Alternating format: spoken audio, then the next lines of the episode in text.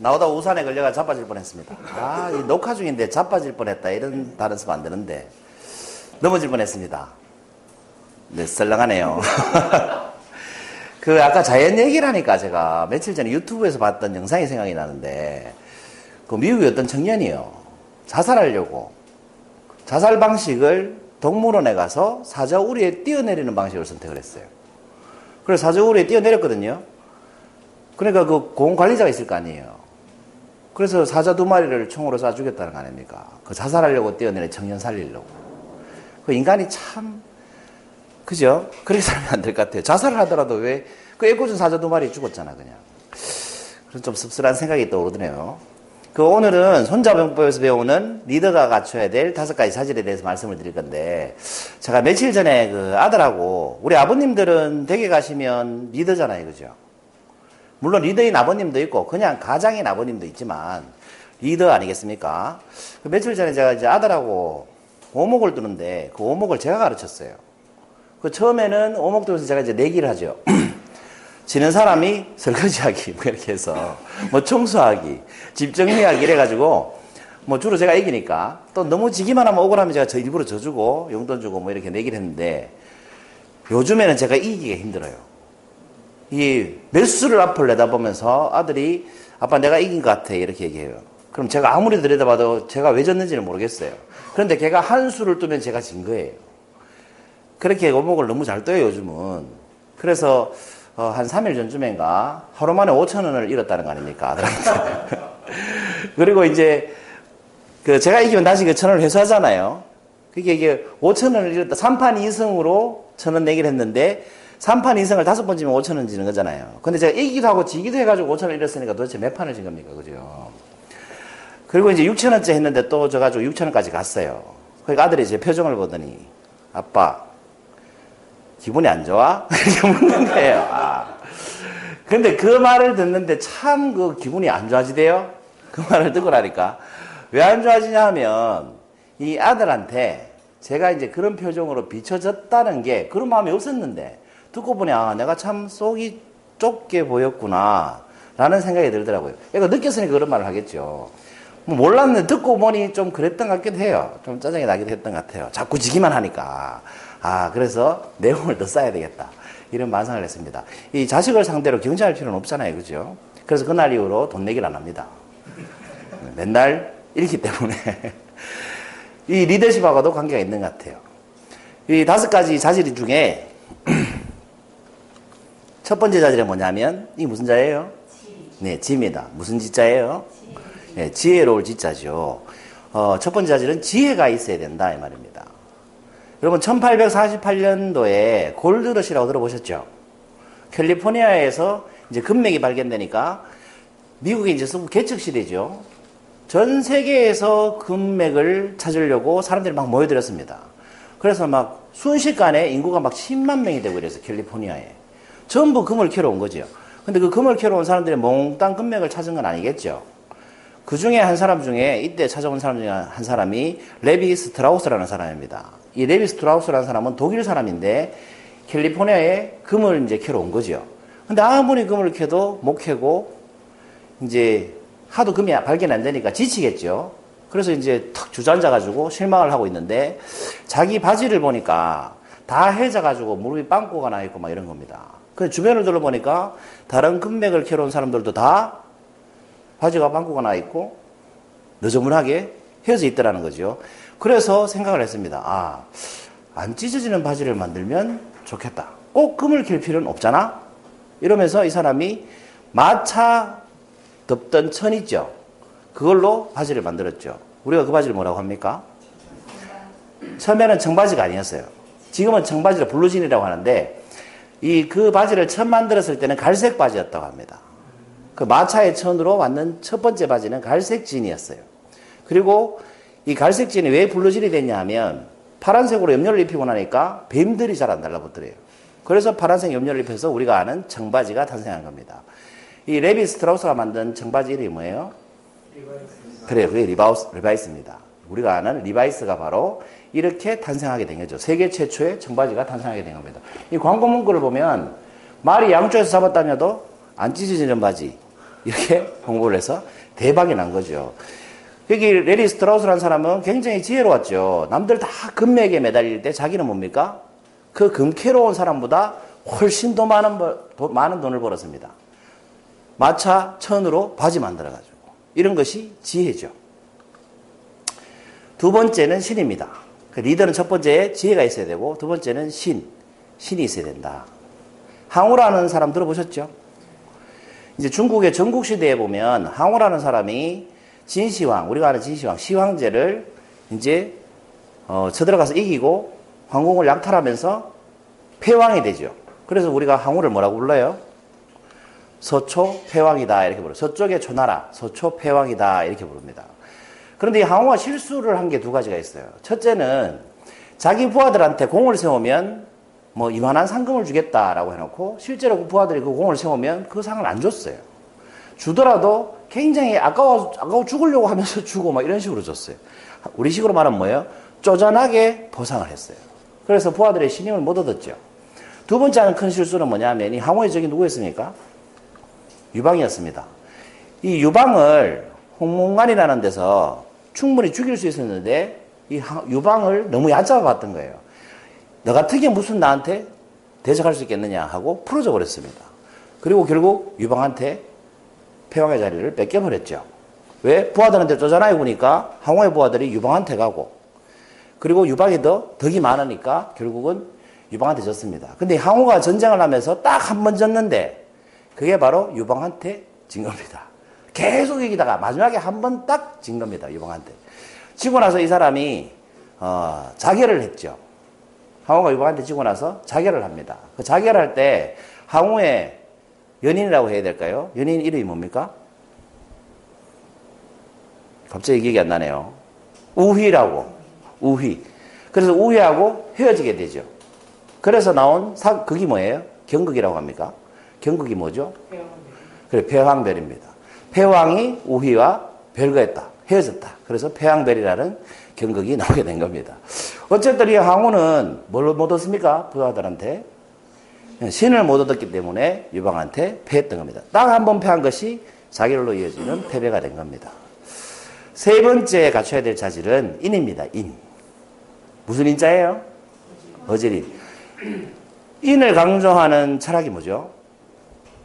유교입니다. 공자가 주장하는 핵심 철학이 인이지요. 이 마찬가지로 전국시대에 옥이라는 장군이 있었어요. 이 옥이라는 장군은 부하들을 아끼기로 굉장히 유명했습니다. 그 인으로 병사들을 아끼기로 굉장히 유명했습니다. 어느 정도로 아꼈냐 하면 행군을 하면 병사들하고 똑같이 짐을 지고 밥을 먹을 때는 병사들하고 똑같은 밥그릇에 밥을 먹고 잠을 잘 때는 병사들하고 똑같이 노숙을 했습니다. 자기가 최고 높은 장군이었는데도 불구하고 그만큼 병사들을 아꼈습니다. 한 번은 이런 일이 있었죠. 병사들하고 같이 이렇게 노숙을 하는데 한 병사를 보니까 이제 다리에 고름이 생긴 거예요. 그래서 그 고름을 입으로 빨아줬습니다. 그 병사의 고름을 맨입으로. 그 소식을 듣고 이 병사의 엄마가 펑펑펑 울더랍니다.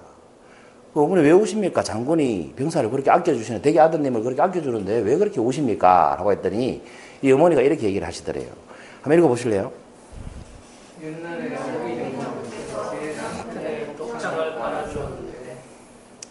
그 남편이 독창을 빨아주니까 장군한테 감동을 해가지고 목숨 걸고 싸우다가 죽었다 이거예요. 근데 아들도 이 장군이 독창을 빨아줬으니까 나는 아들도 죽게 생겼다 하고 펑펑 울었다는 일화가 있습니다. 그만큼 이 오기 장군은 자기 병사들을 사랑하고 아꼈습니다. 그래서 오기 장군은 전투만 나가면 연전 연승을 할 수 있었습니다. 숫자가 불리해도 오기 장군이 이길 수 있었던 거죠. 왜? 그만큼 사랑했기 때문에 단합이 잘 됐던 겁니다. 그래서 리더가 갖춰야 될 세 번째 자질은 인입니다. 인. 우리말로 하면 사랑이라고 표현해야 되겠죠. 이건 무슨 자입니까? 예, 네 번째 자질은 용입니다. 용. 용감할 용자죠. 이 용하면 세계 전쟁 역사상 가장 유명한 장군, 용감한 장군 중에 꼽히는 사람이 바로 조지 패튼 장군이라는 사람입니다. 이 사람은 2차 대전 때 전차 부대 몰고 다니면서 승리 연전연승했던 장군으로 유명하죠. 패튼 장군 들어보셨죠?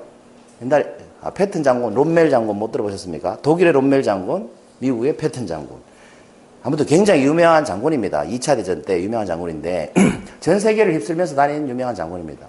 이 조지 패튼 장군이 왜 용감하냐? 이분의 10개명을 보면 알 수 있습니다. 한번 읽어볼까요? 1.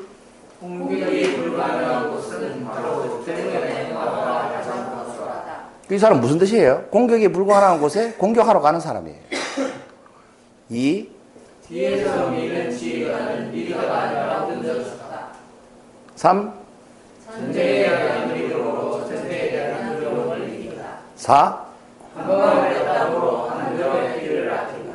5. 돌격은 곧 사상자를 줄인다. 6. 정보를 전술 작전의 최우선에 둔다. 7. 욕설로 양념을 쳐 능력을 이끌어낸다. 여기에 또, 또 behind story가 하나 있어요. 야전병원에 갔는데 병사들이 전부 다리 부러지고 발 부러지고 뭐, 뭐 발 날아가고 없는 사람도 있고 이럴 거 아니에요. 근데 한 병사가 멀쩡하게 있는 거예요. 사지가 멀쩡한 거예요. 그래서 그 사지가 멀쩡한 병사한테 욕설을 하고 발로 차면서 너를 내가 영창에 집어넣고야 말겠다. 라고 욕을 대박 퍼부었다고 합니다. 직접 내가 영창에 처넣고 말겠다.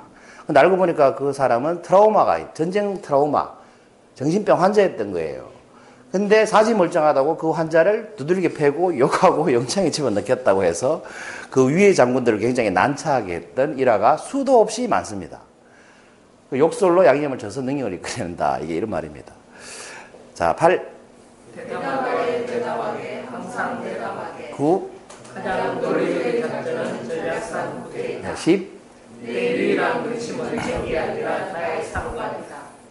10번은 뭐 설명 안 해도 느낌이 오죠? 상관이 마음대로 하게 놔두지 않는 거예요. 워낙 욕을 하고 마음대로 하니까. 이 중에 여러분 가장 돋보이는 부분이 뒤에서 미는 지휘관을 리더가 아니라 운전수다. 이게 무슨 말이냐면 이 사람 왜 용감하다고 소문이 나냐면 어, 전차 부대를 끌고 가다가 지뢰밭이 나타나지 않습니까? 그러면 머물거릴 거 아니에요? 병사들이. 그럼 이 사람이 어떻게 했냐면 집차를 몰고 맨 앞장서서 막 달리는 거예요. 내가 따라오라면서. 지뢰밭을. 그러니까 이 사람이 용감하다는 소리를 안 들을 수가 없는 거죠. 어쨌든 그렇게 해서 전쟁을 너무 좋아했습니다. 이 사람 어록 중에 이런 말이 있습니다. 나는 전쟁이 너무 좋고 사랑스러운데 이 평화가 너무 힘들다. 그만큼 전쟁을 사랑했던 사람입니다. 어쨌든 전쟁터에서는 누구보다도 용감했던 사람이지요. 그래서 승리할 수 있었습니다. 자, 마지막 단어. 이건 모르시겠죠, 잘. 네, 음자입니다. 음. 음알 음. 네. 역시 회장님 수준이 다르시네요. 이 손자 오기 열전이라고 사마천이 쓴 사기라는 역사책 아시죠? 그 역사책에 보면 손자 오기 열전이라고 있습니다. 여러분 손자병법 들어보셨죠? 손자병법의 저자가 누구예요? 손무. 그렇습니다. 손무입니다. 손무. 근데 왜 손자라고 부를까요? 원래 손자병법의 저자는 손자가 맞는데 그 손자의 이름은 손무입니다. 근데 우리가 손자라고 부르죠. 왜 그럴까요? 중국에서는 이렇게 성인이나 굉장히 뛰어난 인물 이름 뒤에 자자를 붙이는 경향이 있습니다. 그래서 공자, 맹자, 손자 이렇게 자자를 붙여주는 거죠. 그래서 원래 이름은 손부인데 손자다 이렇게 부릅니다. 이 손자병법의 저자가 이제 아, 손자가 되는 거고 이 사기의 이 손자 오기 열전이라는 스토리가 하나 나오는데 엄에 대한 스토리가 하나 나옵니다. 이 오나라의 왕이 함렬하는 왕이 있었어요. 그 함렬하는 왕이 손자가 찾아와가지고 병법을 이제 익혀서 군사들을 다스려야 된다라고 하니까 함렬하는 왕이 자 지난주에 오왕 함렬 얘기해드렸죠. 그 함렬하는 왕이 그러면 내 앞에서 병법을 시범을 한번 보여봐라 이렇게 얘기했습니다. 그러면서 이 함녀가 손자의 능력을 테스트하려고 궁녀들을 내줬습니다. 그 중에 제일 아끼는 자기 후궁 두 명도 내줬습니다. 그러니까 이 병사들을 내준 게 아니고 궁녀들을 내주고 병법을 가르쳐봐라 이렇게 한 거예요. 손자의 능력을 보려고. 그 중에 두 명은 뭐라고요? 자기가 가장 아끼는 후궁 두 명을 이제 대장으로 내세운 거예요. 그래서 손자가 이제 병법 훈련을 시킬 거 아닙니까? 자양자, 뭐 우리식으로 우양, 뭐 이렇게 얘기하는데 그 궁녀들이 낄낄낄낄 웃기만 하고 아무도 말을 안 듣는 거예요. 특히 대장 후궁 둘이는 왕의 그 사랑을 받고 있으니까 더더욱 손자 말을 안 듣겠죠. 그래도 손자가 계속 시켰습니다. 그래도 말을 안 듣는 거예요. 그걸 또 시켰습니다. 그래서 말을 안 듣는 겁니다. 그래서 손자가 이렇게 얘기합니다. 명령을 엉뚱하게 내려서 말을 안 듣는 것은 장군의 책임이지만 명확한 명령을 내렸는데 반복해서 그것도 명확한 명령을 내렸는데 말을 듣지 않으면 그것은 지휘관의 잘못이다. 라고 얘기하고 그 왕이 가장 아끼는 후궁 두 명 있죠. 그 후궁 두 명의 목을 그 자리에서 날려버립니다. 실제로 날려버렸습니다. 합녀가 난리가 났죠. 그래도 손자는 아랑곳하지 않고 계속 구령을 붙입니다. 자양자 우양. 그때부터 어떻게 되겠어요? 칼같이 움직이더랍니다. 칼같이. 이게 음의 기준을 세운 거죠. 음악의 규율을 세운 거죠. 그리고 손자가 이렇게 얘기합니다. 한번 읽어보세요. 왕에게 이렇게 얘기합니다. 시작.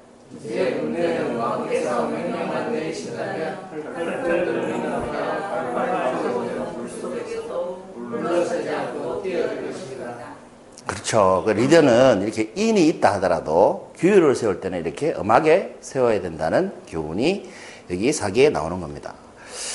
자, 지금까지 제가 다섯 가지를 말씀드렸죠. 손자병법에서 배우는 리더가 갖춰야 할 다섯 가지 자질. 이, 왜 손자병법에서 자질, 다섯 가지 자질이냐면 이 다섯 가지 자질이 손자병법에 나오기 때문에 제가 이렇게 제목을 정한 겁니다.